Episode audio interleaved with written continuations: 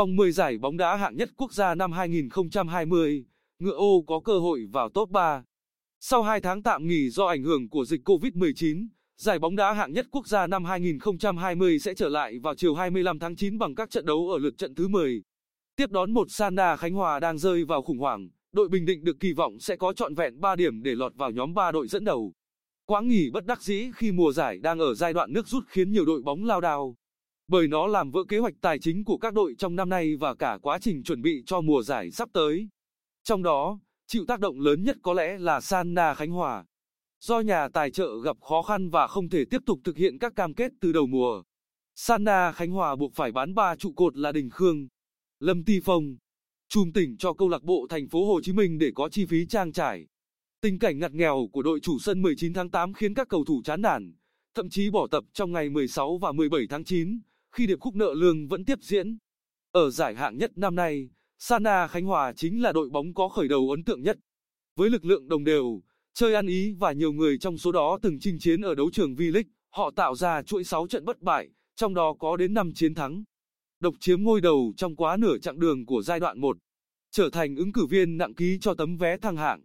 Nhưng ngay sau đó đội bóng do huấn luyện viên Võ Đình Tân dẫn dắt lại tụt dốc không phanh bằng 3 trận thua liên tiếp.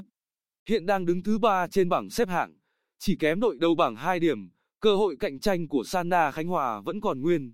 Nhưng có lẽ các cổ động viên của họ cũng thừa hiểu con đường trở lại V-League vẫn còn khá xa. Trong khi đó, các cầu thủ Bình Định hoàn toàn không bị ảnh hưởng gì về vấn đề lương thưởng.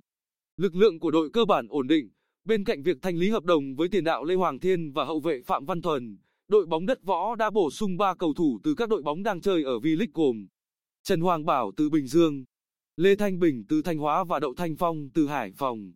Ngoài ra, sau thời gian tập trung với các đàn anh, hai cầu thủ trẻ từ tuyến U19 đã cho thấy sự tiến bộ, được đăng ký thi đấu ở giai đoạn còn lại của mùa giải.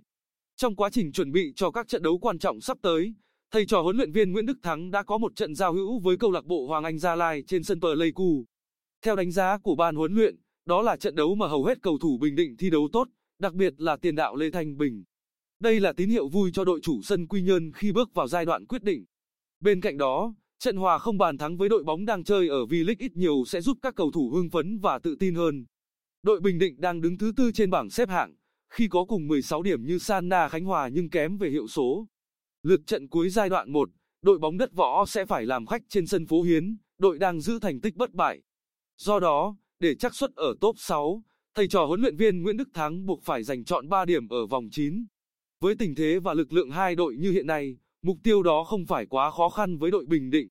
Đây là trận đấu rất được chờ đợi, không chỉ bởi tính chất quan trọng của nó mà còn vì các cổ động viên muốn chứng kiến màn ra mắt của các tân binh. Tiếc là để đảm bảo an toàn trong phòng chống dịch, trận đấu sẽ diễn ra trên sân không khán giả. Tuy nhiên, trận đấu sẽ được tường thuật trực tiếp trên kênh bóng đá TV.